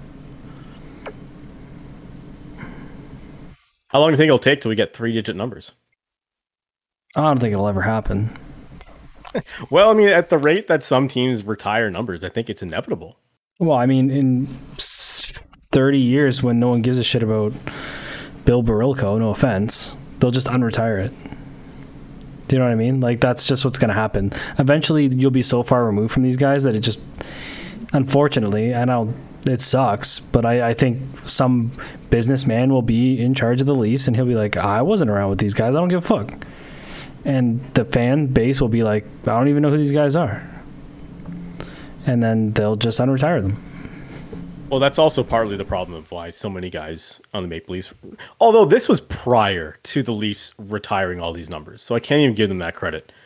When they were giving Bozak 42 and Kadri 43, like the argument is that like, oh, there's so many guys who have retired. They didn't, I guess they wouldn't have said that, but there's like there's so many guys who were of great of greatness on this organization that we don't want to well use these numbers. Like it's almost like they're unofficially retired for some time. The Leafs have retired and honored, right? There's a difference. Not um, anymore. Oh, no. no. So originally, you're right. Like there was only the two numbers, uh, Co. and I don't remember who six was, but there was five and six were the only two retired numbers, and then everything else was honored numbers. So they weren't officially retired. Since when Shanahan came in, and they made that Legends row, they've officially retired all those numbers. So like 13 and 7 and 17, 21, et cetera, et cetera. Like all those, are all those ones that were honored are now retired. 93. Yeah, 93 and one for Johnny Bower and uh, nine as well, I think, uh, for Kennedy. Like there's a bunch of them that have now been officially retired. So it's possible that they may run out, but I guess it will take no, because I don't know have... what the next number would be though. Like, what do you think the next number 34. for the Maple Leafs? If, yeah, thirty-four. Like, I guess would make sense. Um, I, I, feel like. Say the again? thing is, we don't we don't hold their contributions in that high regard anymore either. Like things move so fast. Like the the people aren't legends anymore. Like I feel like the creation of a legend just doesn't happen because it's always on to the next one. Like the mentality around it's weird. It's it's the mentality around everything. It's whether it's your you know why divorce rates are so high because it's just on to the next one, right? Like sports stars. Like the, I feel like the the creation and sus, like sustaining of a legend. You know what? The last real legend for sports, I think, you know, is probably going to come out of baseball, and it's probably going to be either Jeter or Rivera. Like I think those are the like that were like legends, right? Like I don't. Well, I, look at Sidney Crosby. That guy has to be considered a legend in the in the game. I don't think so. I don't. Dude. I think I don't. I think you don't think so because he's like a contemporary uh, to us. Like he's the same uh, in around the same age as us. Right, but in in 15 years when he's retired or whatever, are people gonna? I, like, how many cups did he win? Did he change the I game? he has the golden goal, sure, but I don't. Again, people don't talk about the Olympics in the same breath they talk about the NHL and Stanley Cups. Right, but he has won everything. Sure. Like it's not it's not necessarily about like how many cups. Sure. He has one, two, I don't know however many it is, but he's won cups, he's won Conn Smythe, he's won Richards, he's won uh Olympic gold medal, he's won a world championship, he's won uh, a World Juniors. Here's one. So did Steve Yzerman. You, so, you, but Yzerman was never like top of the league in scoring like Crosby No. was. Right, but that's the only other thing on top of it, and that's what I'm saying. Like, these guys don't exist as larger than life anymore, and it's it's weird, and I don't know why that is. Well, that's I think that's inherently an NHL issue because I would say LeBron James is larger than life. Everyone knows who LeBron James is, even if you don't like basketball. Right, but he's wearing 23. And that comes back to wore- the original issue of Right. branding and being aware of this when you come into the league. Where now, look, I know not everyone's going to be LeBron James, not everyone's going to be Sidney Crosby, but if you are, I think you need from the jump to realize I have an opportunity to own this, and this is a marketable thing that I can have, and it's important to Like latch onto Mc- that. McDavid has 90 or 72 points or something in like 34 games, something stupid, right? And that's special and it's incredible. I just, I still, it still doesn't feel like Gretzky. Do you know what I mean? It just doesn't. Like, it doesn't feel like Mario. He's on pace for 160 points. Like, it just, it doesn't feel the same. There's no the and again, I don't know if it's an NHL problem. Dude, Luka went off for like 60, 20 and, and 13 or something. I forget what that man's stat line was. Do you do you feel like like I know that I'm watching something special, but I don't feel like I'm Do you know what I like there's a difference. Yeah, I think it's it's a couple things. One, I think it really is to do with them being contemporaries, and I think and more so maybe this.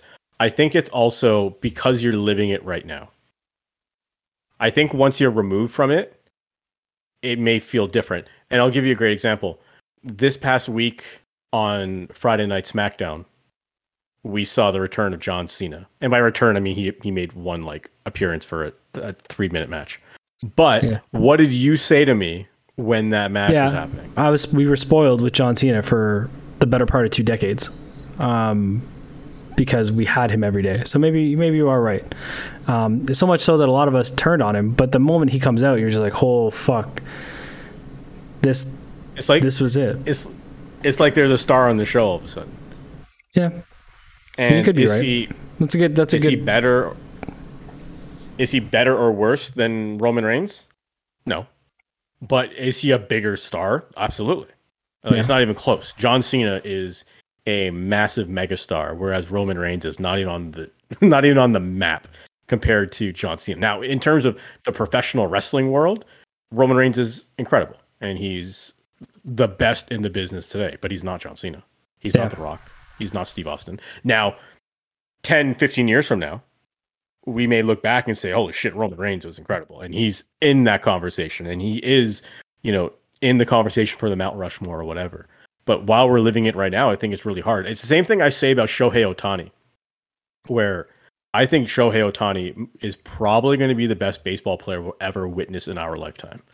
But we're not really going to realize it until 10 years from now when we look back and say, holy shit, that guy was I'm kind of saying that about Luka too, and people are kind of laugh at me, but I'm like, look at what this man's doing. Like compared to, like even other player. Like sure, he might he doesn't have any championships. He's three years in, but like, look at the numbers. Like, it's it's unreal. Like we might be watching one of the best basketball players of all time, and we're kind of taking it for granted at the moment.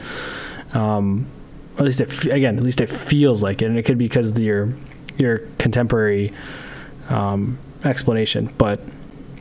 Yeah, I don't know. Maybe you're right. The John Cena one kind of got me when you said that. I'm like, yeah, you know what? Yeah, you got me. But uh, yeah, I, I wonder if I'll talk about Sidney Crosby the same way I talk about Wayne, or maybe I, maybe it's nostalgia. Maybe it's a time where you know I was I was more innocent in the world of of anything, right? Like you know, like like my fond memories of Wendell Clark, right? Like you know, a lot of people hold him in high regard. Maybe we never won cups, but yeah, I don't know. That's a that's a really good conversation to even just. I'm gonna I'm gonna end up thinking about that like with my head on my pillow tonight. I'm gonna be like, oh man, thinking back, Well- well, like comparing contemporary guys versus uh, you know past guys and like what I thought about them and you know where they sit kind of in my my uh, hall of regard. Something else that's worth thinking about is this coming week on AEW Dynamite. They are doing a kind of like a, a soft relaunch, we'll say, of Dynamite. So this coming Wednesday, they are doing. They have a stack card too, and I mean, it, they've announced a very large card, we'll say.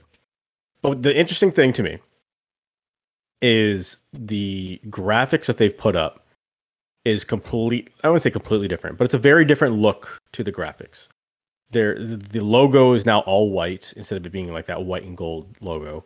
The font's slightly different. The there's like a blue and red treatment to it instead of it being like that very black and gold look. And even like originally Dynamite first launched, it had like that like burst of like paint splatter everywhere. That's gone. It's a very clean white logo with the blue and the red. My question to you is this. They've officially confirmed that like there is a new look and feel to Dynamite coming this Wednesday night. What would you want to do to refresh this brand to make it stand out to whether that's visually or in the presentation how would you make adjustments to this show to revive it a bit uh, I would start like a little like a little more standardization. I think. I think what you're seeing from WWE right now is the fact that I think well, Kevin Owens had a quote. He said, "We're living in the the WWE era of logical or logic, right? Like everything kind of makes sense." Um, you know, I would start. You can't start fresh, but I would really try my hardest to get to ground zero. Like, especially after the whole punk elite thing, like fuck off with the elite, like end all that shit, end all of it, like go away. You, Kenny, you're over here. Young Bucks, you're over here. And if maybe a year and a half down the road you want to do a, a cool callback reunion, whatever, that's fine. Um, I would definitely change the stage. I think the two tunnels thing, it was again back to TNA. That was cool back in the day. It's it's stupid now. Um, it's it it just makes no sense to me that like I get that I get that on some levels like oh these guys are bad guys so they're on this side of the building and these guys are good guys but like the bad guys wouldn't want to be hanging around each other anyway right? Like if you're a bad guy you, you should hate everybody uh, until you until someone serves your purpose. So I just think it's really fucking weird. Um, although in TNA didn't they have them on opposite sides of the building yeah, so at least in TNA on the soundstage there, um, it was opposite ends of the building. Yeah. And that's not necessarily like exclusive to TNA. Like they used to do it in the territory days as well. Uh, so much so that like guys who are wrestling each other wouldn't even talk prior to their match. And they would need to use referees or managers to go back and forth to relay any messages they need to relay. So like, they weren't their matches were called. Yeah, their matches were called in the ring, and they didn't interact prior because they didn't need to. Uh, yeah. Uh, obviously, the industry has changed, but yes, during the time uh, when Impact was doing that in the Universal Studios studio, it was opposite ends of the building, which at least in kayfabe makes more sense. But the thing with AEW, they they openly say this, or have openly said this in the past we don't have heels and faces here. We just have guys. It's like, uh, uh, so okay, why do you have two entrances? so, right? So there's so many things that they guy say one entrance, guy two entrance. Yeah, there's that, and then there's like the record clearly doesn't mean anything. Like the win loss records, like they don't really mean anything. They were supposed to, and then now they they're very loosely do. I would just do away with them. Um, I mean, you can reference them on the thing, but they like again, why? Like I, I don't know. Unless it unless there's a hard ranking system, which I don't like. Is there? There's supposed to be, but there isn't. They do have a ranking system, and there's been plenty of times where someone has been given a title shot, and you're like, "What the fuck? Like, why is Dante Martin challenging for the for the world title right now. Yeah. Like, well, if you check our website on the rankings, he's a number two rank. How the fuck is this guy number two ranked? Because he's picking up victories on dark and he's beating job guys. It's like, well, no one's seeing that. Yeah. And I feel like the wins should be weighted. So if I beat, you know, James Key in a wrestling match, I shouldn't get the same amount of points as I, I beat Bryan Danielson, right? Like yeah. it's anyways. Um I agree. I think the ranking system is dumb. Like if it, if you're gonna do it, commit to it and do it, and you have to like talk about it more. It can't That's just be like an afterthought of like, yeah. oh, this happened because of this. It's like, they well, use you it, need to. They use it when they want to use it, or when they right. feel like there's an explanation, like, oh, why is Dante Martin getting a title shot? Well, or why isn't so and so getting a title shot? Well, um, you know, and it just seems real dumb. I would. Uh, factions are cool. There's too many in that, in that company, and too many that are inconsequential. Um, so I would I would find a way to, to lean into some and, and rotate through others when you need to. You know, the one thing actually AEW could do, and this, again, we're getting a little bit off what I want to see for Dynamite. I want to see a, a different. I want to see a different presentation altogether, and I want to see things timed better. I want to see things um, feel like they belong. Like I, want to, I want to be taken along on the show right? Like there's things to, to give me a beat to breathe, but I also want to be taken along on a journey. I don't think they do a very good job of that. Um, the, the one thing I, I think both companies could do, and this is funny, we're talking just about Dynamite, but this is I've been thinking about this for a while. Both companies have such inflated rosters. They need to do on and off seasons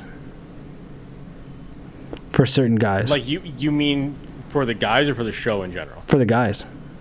Okay. You can do the show, but some of the guys who are on the road or whatever, cool. They work eight months out of the year, and then four months they go away, and then they come back, or they they do a rotating cycle, so you never know who's going to come in and come out.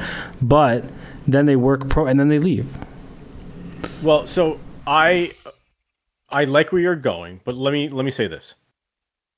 Um, I'm trying not to uh, be too obvious of like where I got this information from. I am under the assumption, because I've been told this by AEW wrestlers, that they do have that, where oh, okay. the guys are cycled on and off. But the problem is, from a viewer's perspective, and I think this is what you're getting at, or you're getting to this point, it needs to be more defined. You don't have to tell me, hey, we're wrapping this guy up and he's going to be off for the next four months but you need to make something happen on TV for me to understand where the fuck he went. Yeah. So right now, so many people are asking, where the fuck is Miro? This guy hasn't been on like you signed this asshole and you haven't like put him on TV. Like, well, maybe he's just being cycled off right now. And he's gonna be cycled back on in a month or so. But unless you do something on TV, fans are gonna be critical of like where is this guy and where is that guy and how come we just saw something happen with this guy but then nothing happened for a few months. Well, what the fuck is going on? It's because they they haven't thought this through. Or do roster the- roster A and roster B, and I don't mean in quality. I mean just one is on for this season, and this is their season, like sports. And then once that season ends, the next season starts with the other roster. Right, but it needs to be clearly defined of why this is happening. Dude, just say it's even just say it's the fucking season. From September to February, this is season for these guys and it all leads up to this moment. And then from February till fucking August, it all leads up to this moment. And then you have two crescendo points throughout the year. And some guys stay on because they get dealt or whatever, or they get tra- who knows. Like almost like Raw versus SmackDown, but have it in seasons. That's what I would do. And if a guy really wants to do it, he can work the whole year, and he gets a little extra.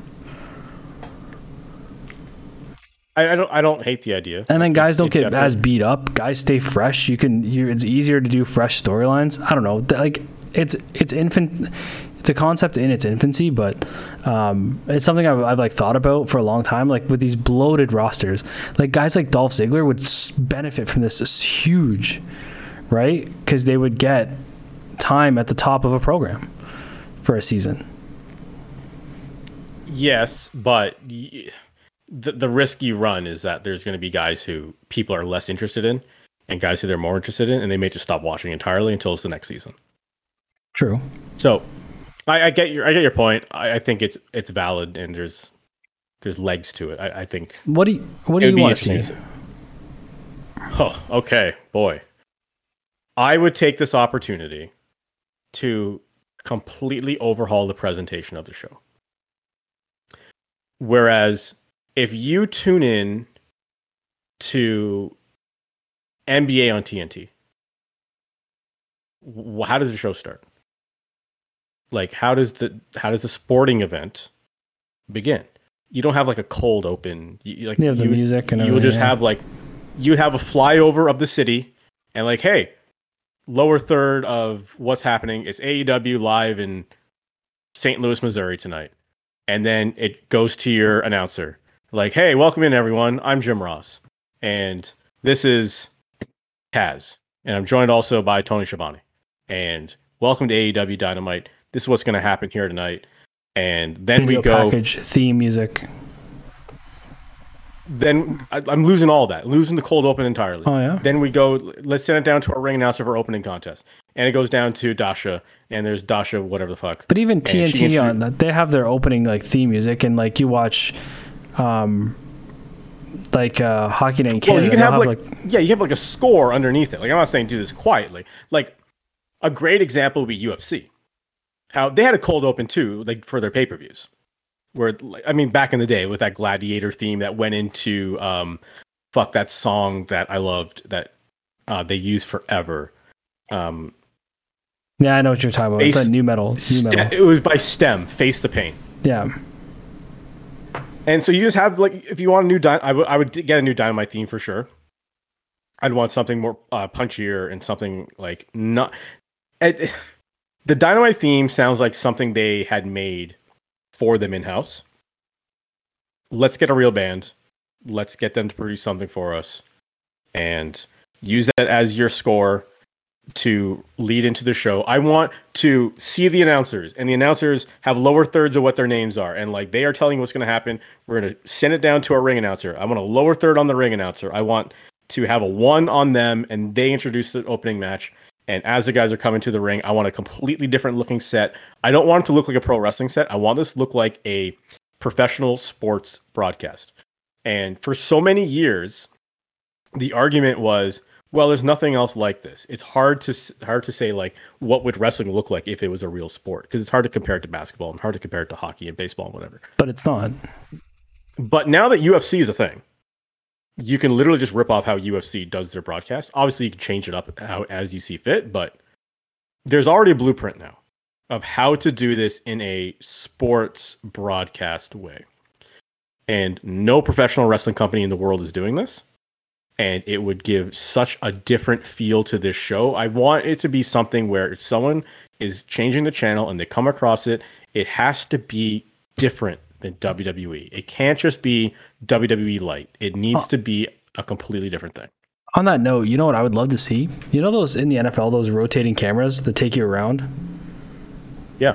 I, I would love that from one side of the ring to the other, so you can just see the action in like a 180 degree motion. I think would be in a floating cam, like from a high level, from you know, like when they when they like the pre snap cam that takes you Yeah, from the sideline. the XFL camera, I call it.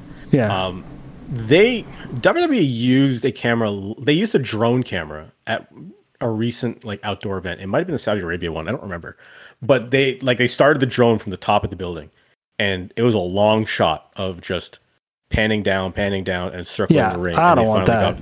like, I want I want to cut to this cool, mid. though. It was- I want I want to cut to this mid action, and then they're doing maybe during like a rest hold or something. You cut to it and you use that motion to storytell.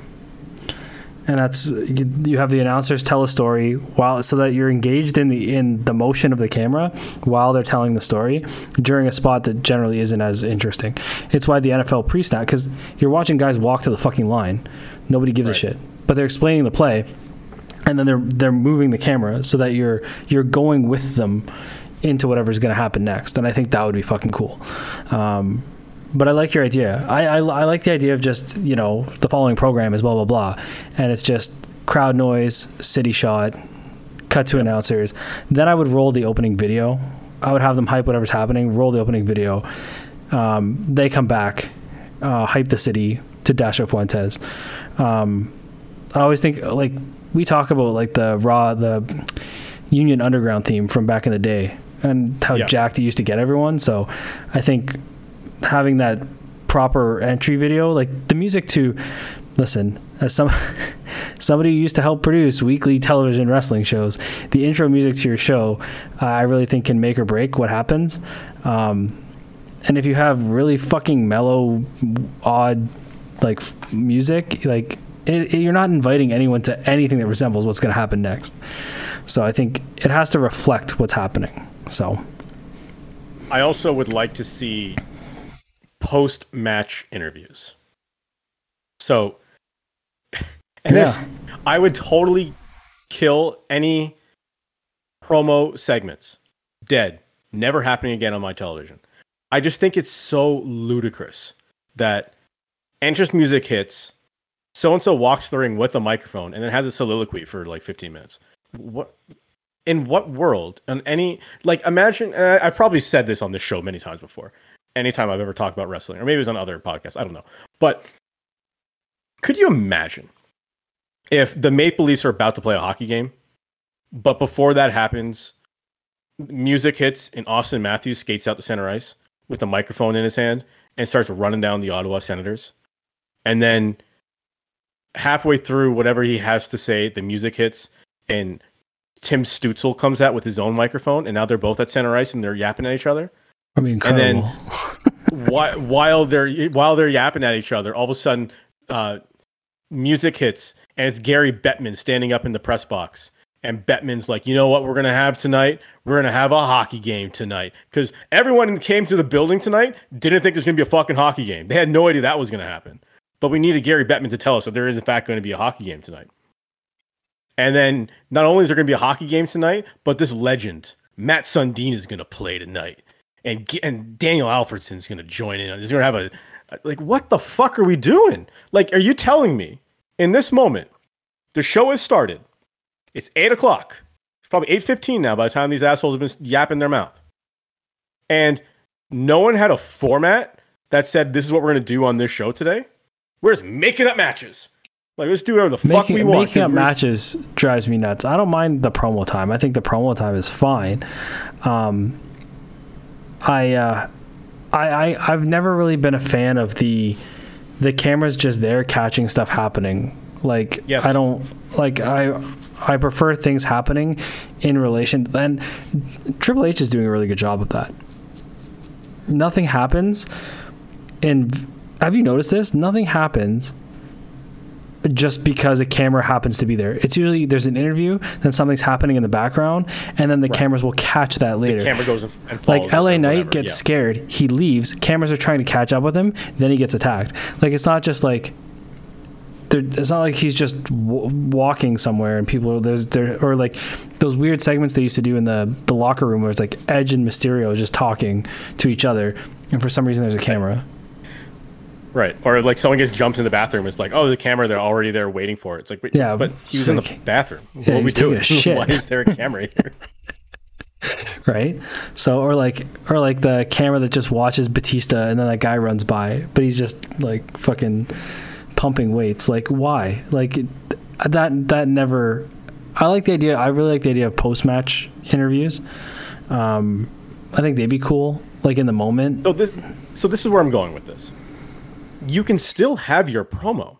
I'm not saying don't have promos in wrestling. You need to have promos in wrestling, but it doesn't need to be this super long opening segment of every fucking show. Now I know AEW doesn't do that as much as WWE does, but they still do it. But but it needs to be. Imagine a sports broadcast. So the period ends or the half ends. How does the interview happen? Like I'm just asking a professional wrestling booker or writer to watch a fucking sport once in your life. That's all I'm asking.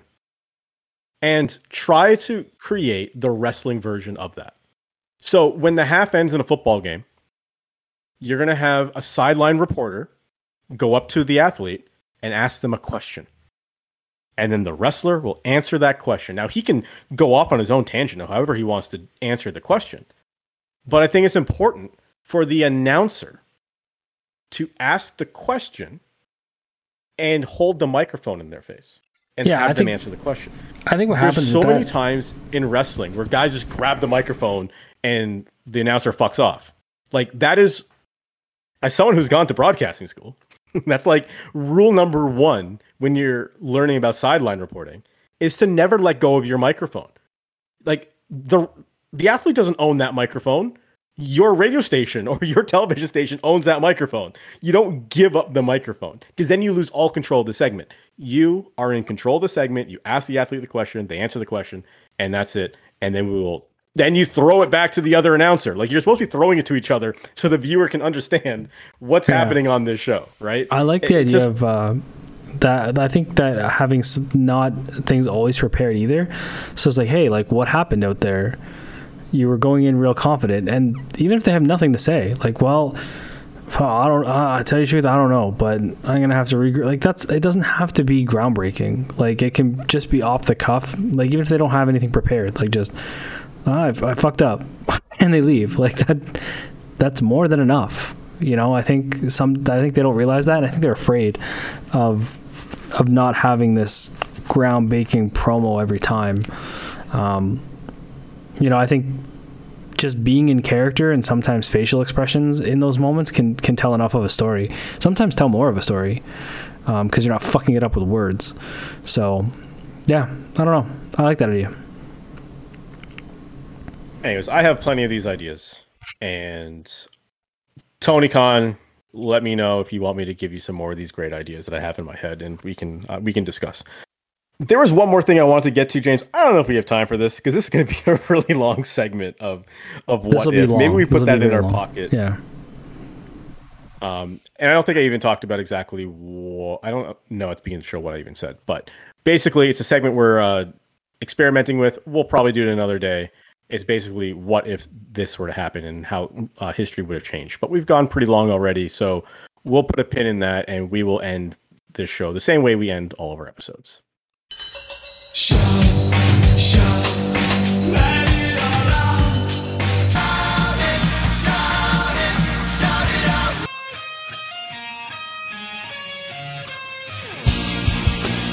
That's right. It's everyone's favorite segment of the week because it is the segment where we get to hear Maven's entrance music for literally no reason.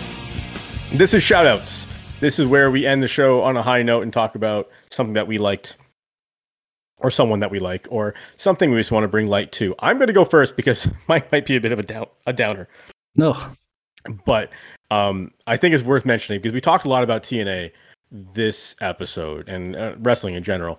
And this past week, Don West uh, did pass away over the past couple of days. And DW, if you weren't watching TNA back in the day, and again, like we talked about, like you can go on your Samsung television to whatever channel it is. I don't know. Go to sports and you'll find it there. There's an Impact Wrestling channel, and it shows a lot of old TNA matches and uh, events and stuff. And Don West was such an important part of that era of TNA. And man, like the energy that he brought to that show, it really felt like an alternative to WWE because it didn't sound anything like WWE. Like you had Mike Tenay in this voice that you believed and trusted in because Mike Tenay was the professor. Like he was always the guy WCW, you- so it's familiar. yeah, like it was a familiar voice from WCW, and WCW always used Mike Tenay anytime they had like luchadors or Japanese guys or like anyone who wasn't a part of the main roster. They'd bring in Iron Mike because he knew everybody, he knew everything about everybody.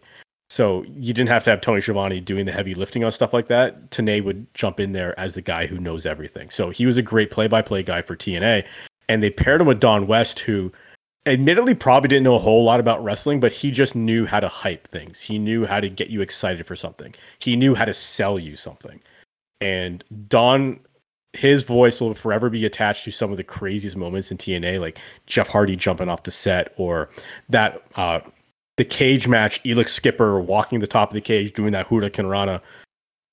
That moment will forever have Don West's voice on it, and it's horrible, of course, for what happened to him. Uh, he's battling uh, some significant health issues for the end of his life there, but I think we can all look back at Don's time with TNA and remember how awesome that guy was and how much he brought to the industry. Yeah, it's it's also kind of eerie that we had talked about him on when at our visit. We sat there and I said, uh, "He's still pretty sick, eh?" And you said, "Yeah, I'm not. I'm not sure." We checked him. Yeah, he was still alive when we were talking about it. And man, you're right. That it sucks, but like such a unique, identifiable voice, and I think that's why um, it works so well. Is it, it, it fit perfectly for what it needed to be. Um, I don't think there's anybody who could have sat in that chair and, and had the impact that he had for uh, for it. So, um, yeah, cool. That's a good shout out. Um, mine is to a mutual acquaintance slash friend of ours. Um, my shout out is to K. Trevor Wilson because I've been watching uh, the new season of Letterkenny, and man, it just doesn't get old. Like the the shtick just doesn't. Like the writers, I was I was saying this to my dad who watches it too. I'm like, they just find ways to make it work, and it just doesn't. It's not stale. Like the and maybe the shout out isn't entirely to K. Trevor Wilson, but to him and the cast and everyone involved in the show. It it's the the opening episode is just about which potato chip is the best, and I don't yep. know that there's a through line this season. I haven't got that far. Like the last couple seasons, there's been a hard through line. I'm not sure if there is one. I don't feel like there is one coming, which is great and it's refreshing because then it can just be shows, especially as a palate cleanser after Shoresy, which was a major through line. Um, and but K. Trevor Wilson, a wrestling fan in his own right, um, just like just every season I see something different from that guy. And there's this episode this season about a missing dog, and uh, his his ability to deliver to to he goes off with the skids, and it's just so good because he he plays this character so well that can just adapt into any situation and either become super angry or super soft, and it's fucking awesome. He's he's really good at it. So it's funny. Like I changed my shout out halfway through because we were talking about TNA and it reminded me of Don West, but I had written down K. Trevor Wilson as my shout out this oh, week. really? Yeah, the exact I had the exact same shout out until I changed it to Don West. Oh. Um, somewhere in the world, I don't know where it may be, but somewhere in the world there is a recording of a wrestling event where me and K. Trevor Wilson do commentary. Um, don't remember what show it was. I feel like it was Variety Village in Squared Scarborough. Circle. Yeah. Um, I don't remember what the card was. If I had to guess, it might have been a pretty big card. It might have been like the Young Bucks one that also had like Michael Elgin on there, and I don't remember. Uh, we, there was a number of events that happened in that building, but I do remember working with K. Wilson there, and a, at least one or two other times after that as well. And of course, we'd always run into him at wrestling events at, for Smash Wrestling because again, he's just a big wrestling fan. And so, as James will do some editing, you probably didn't hear that last thing he just said, but we do appreciate you sticking around and listening to this entire podcast. That podcast that did not feature Maddie Key, and the reason why um, we will discuss perhaps on next week's episode. But until then, until that next episode, episode 38, this has been episode 37. It was brought to you by Now Your Treasures. This is 43.6. Thank you for subscribing and sharing with all your friends, and we will see you next week.